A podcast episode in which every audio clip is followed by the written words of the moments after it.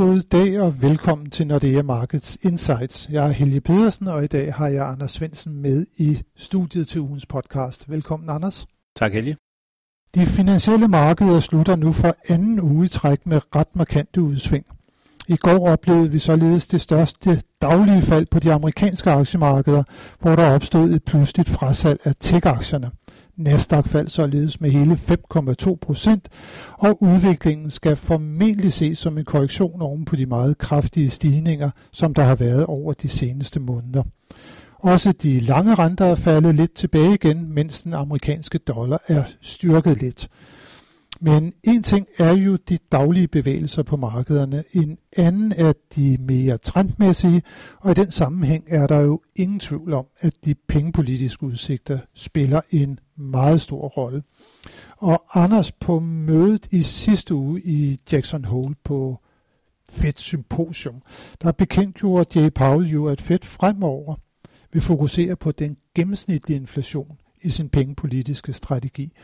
Kan du ikke lige forklare os, hvad det egentlig betyder? Jeg kan i hvert fald forsøge. Det betyder, at øh, Fed ikke er tilfredse med, at de har øh, leveret en inflation, der var under målsætningen over de sidste øh, mange år. Og faktisk har vi jo også hørt uh, Jellen være ude og sige, at uh, hvis altså den tidligere, den tidligere Fed-chef, ja. at hvis man uh, vidste, hvad man ved i dag, så havde man nok ikke sat renterne op uh, tilbage for, for nogle år siden. Men en gennemsnitlig inflationsmål betyder sådan set bare, at hvor centralbankerne tidligere har sigtet efter inflationsmålet sådan et til to år ude i fremtiden, og når man ligesom har haft en udvikling, som har indikeret, at inflationen vil komme tilbage til to, jamen så har man været klar til at normalisere pengepolitikken. Det er slet ikke nok øh, længere, hvis man kommer fra et, et lavere niveau. Nu sigter man mod en periode, hvor man kan ramme 2% i, i gennemsnit. Og det gør sådan set, at man skal holde renterne øh, på de nuværende niveauer i endnu længere tid, end man måske skulle have gjort før. Det betyder formentlig også, at man skal have øh, liv i sine QE-programmer endnu længere tid, end, end man skulle før, for at få inflationen helt op på, på de 2%. Så det var vel sådan en form for en statsgaranti til markederne og offentligheden i almindelighed, at den amerikanske pengepolitik den kommer til at forblive ekstremt lempelig i lang tid endnu. Ja, forblive lempelig, og måske endda øh, skal være endnu mere lempelig. Øh, det er jo sådan en, øh, en, en flertrinsraket, når man kigger på, på pengepolitikken. Det første, man kan, det er at sætte de korte renter ned. Det har Fed jo gjort for, for nylig, ned til, til det, der i hvert fald er er det laveste, som, som Fed tror, at de kan sætte de korte renter ned til. Og det næste, man kan gøre, det er så at forsøge at få de lange renter ned. Og det har Fed jo også gjort ved at have nogle meget store QE-programmer. Og det tredje, man så skal gøre, når der heller ikke er mere at gøre på, på de lange renter, de er jo også enormt lave i USA nu, jamen så skal man have de lange realrenter ned. Og det vil sige, så skal man altså presse inflationsforventningerne op.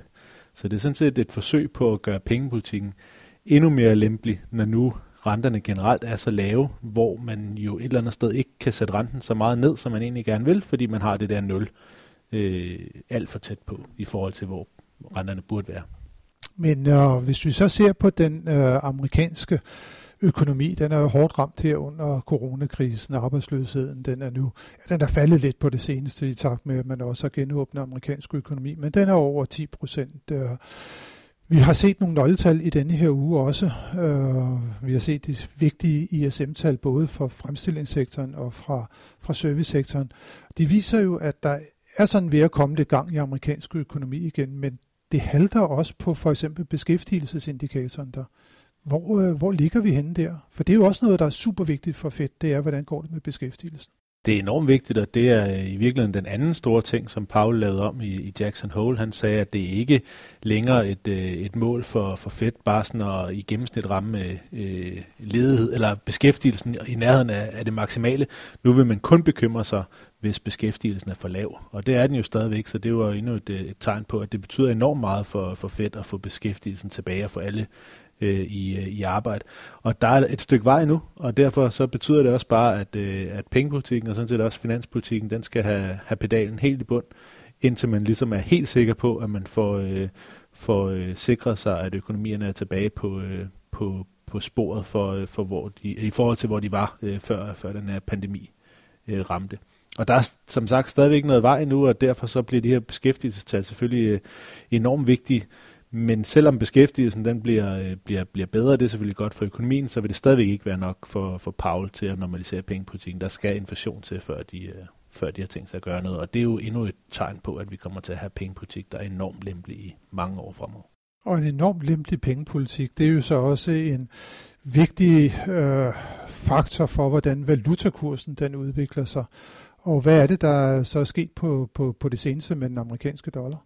Ja, den er jo blevet, blevet svækket ind til, til de sidste par dage her i hvert fald. Ikke? Øh, hvis vi kigger tilbage øh, nogle, nogle måneder, så er det jo en ret markant bevægelse, vi har haft i, øh, i euro-dollar, næsten 10 procent, hvis vi kigger tre måneder tilbage.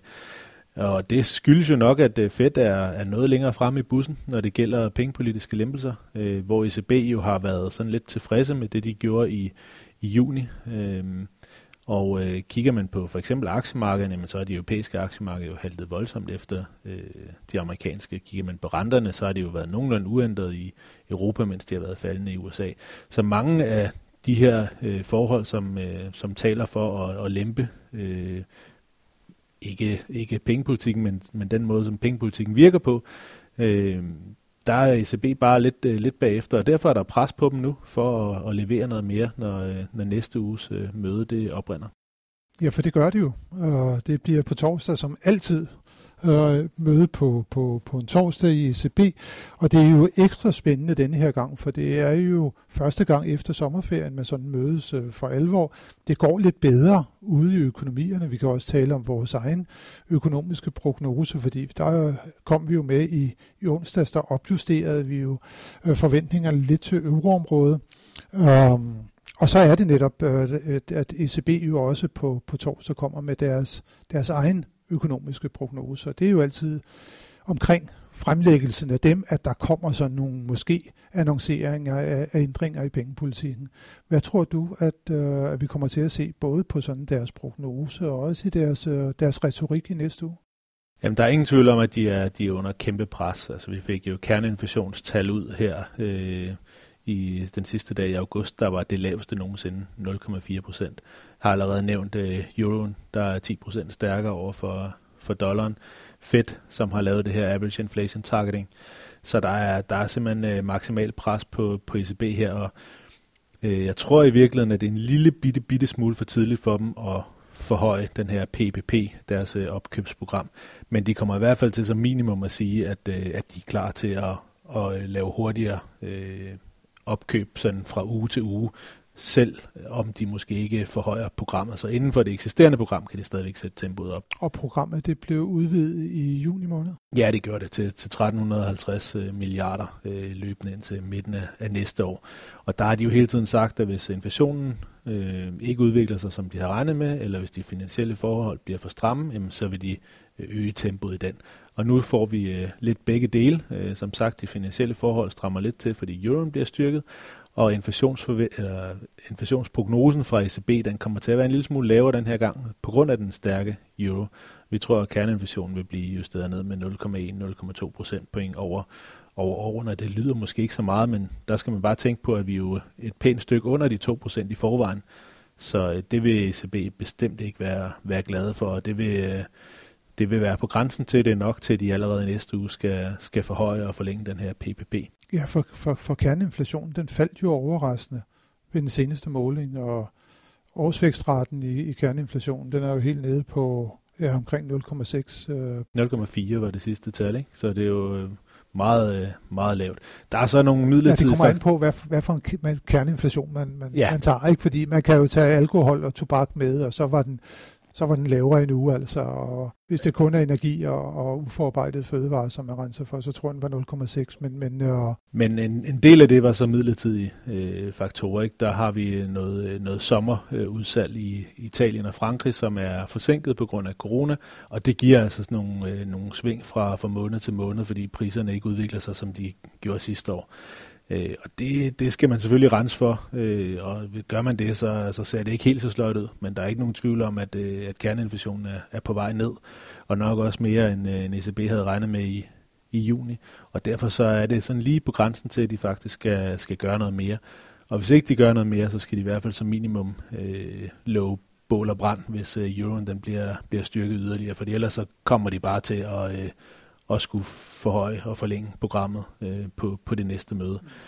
Det var præcis det, de gjorde i, i marts, da pandemien øh, brød ud. Der havde de et møde, og de gjorde ikke rigtig noget, og var alt for, øh, for, øh, for langsomme til at, at reagere, og så gik markederne helt i baglås, og så to uger efter måtte de holde et, et møde øh, imellem møder for at få vedtaget det her PPP-program.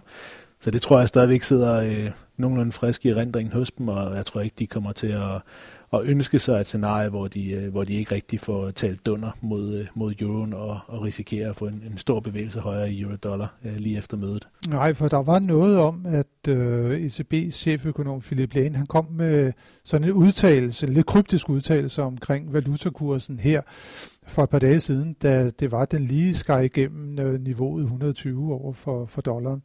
Hvordan var det, at det blev tolket af markederne? Jamen, det blev tolket som om, at, øh, at ECB har øje på, på valutaen, og de er, er formentlig klar til at, at gøre noget, hvis, øh, hvis det bliver et problem. Nu er, er euro-dollar så faldet en lille bitte smule tilbage, men, øh, men det er klart, får vi en, en bevægelse højere, så får vi, får vi mere sådan noget verbal intervention, altså hvor nogle af de her ECB-folk er ude og sige, at øh, hvis det fortsætter, så gør vi et eller andet, eller lave nogle, nogle andre kryptiske øh, formuleringer, som, øh, som markederne vil tolke som om, at, øh, at der kommer en reaktion, hvis, hvis det fortsætter.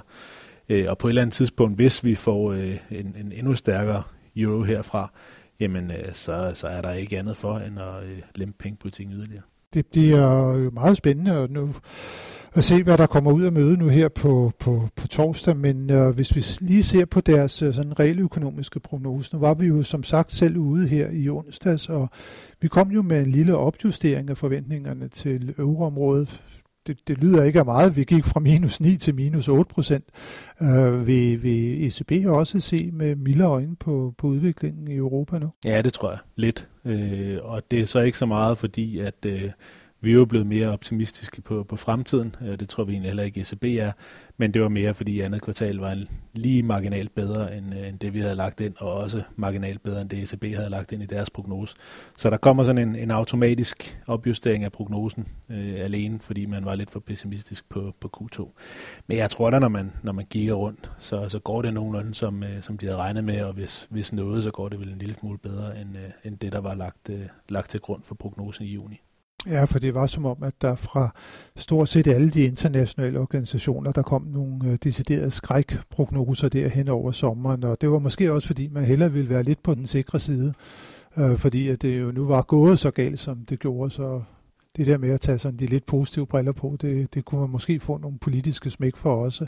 Så øh, det, som du siger, det er, at vi skal forvente, at ECB ser på økonomien med lidt mildere øjne, men det bliver ikke nogen store ændringer i forhold til det, som man lagde op til i, i juni måned. Nej, det tror jeg ikke. Til gengæld så kommer de jo så til at se en lille smule øh, mere forsigtigt på kerneinflationen, og, og det er jo i virkeligheden det, der er deres helt store problem, fordi hvis den prognose bliver meget lavere, end den var, jamen, så bliver de tvunget til at, at lave noget mere QE. Ja, også øh, hvis det er, at, ECB er jo også i gang med sit øh, pengepolitiske, øh, sådan strategisk øh, gennemgang nu her, og øh, Altså hvis man nu leger med den tanke, at ECB gør ligesom man har gjort det i, i Fed, og indfører en form for sådan en gennemsnitlig inflationsmålsætning. Ja, hvis man kigger på inflationen over de seneste 10 år i euroområdet, altså efter finanskrisen, så har den kun i meget, meget, meget få perioder været oppe og kyst de 2%. Og det betyder jo sådan implicit, hvis man skal have et øh, symmetrisk mål, at så skal vi tidligst øh, se sådan en markant stramning af pengepolitikken, når vi er inde i 2030'erne. Men øh, denne her er sådan lommefilosofisk øh, forward guidance, den kan man nok ikke holde sådan, så fuldstændig til, men der må alligevel være noget om det. Vi skal have mange år med overshooting af inflationen, altså over de 2 procent, ja. hvis man indfører det. Ja, hvis man skal have gennemsnittet øh, det historiske gennemsnit op på 2%, så, så skal man. Og det, det så langt tror jeg slet ikke, at ECB er, er villige til at gå.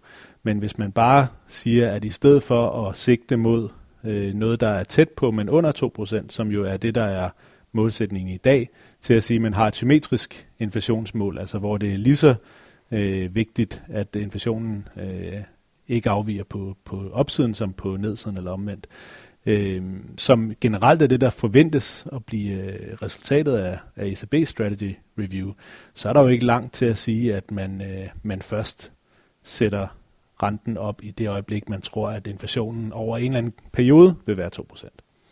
Der er stor forskel på, om vi står her i dag og kan se, at om to år, der tror vi, at inflationen bliver 2. Så kan vi sætte renten op. Eller om vi siger, okay, inflationen skal være 2% i gennemsnit over en eller anden periode, så skal vi jo nærmest derop. Øh, og hvis ikke vi er derop, så skal vi i hvert fald tro, at inflationen den kommer til at være over i en periode. Så jeg tror, det er meget mere sådan, man skal se både Feds øh, inflationsmålsætning og sådan set også, hvis ECB øh, kommer så vidt. Jeg tror i første omgang, at ECB de kommer til at gå med sådan en symmetrisk inflationsmålsætning omkring 2. Men hvis man siger, at man har en symmetrisk inflationsmålsætning, så er der jo ikke lang vej til at sige, at det betyder nok, at man sigter efter 2% i gennemsnit. Så det vil ikke undre mig alligevel, at øh, ECB kunne tage et skridt mere og gøre lidt ligesom fedt. Ja, bare fordi, at man kommer der op imod, så skal der vel noget til for at uh, sætte, sætte renten op, som man ellers tidligere kunne gøre. Så konklusionen det er vel, at vi kigger ind i det her negative rentescenarie for øh, Europas vedkommende i rigtig lang tid fremover.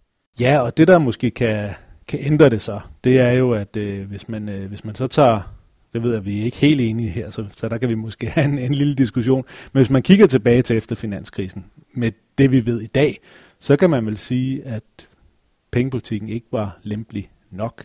Altså den her neutrale realrente var måske i virkeligheden lavere eller faldt hurtigere, end det centralbankerne troede.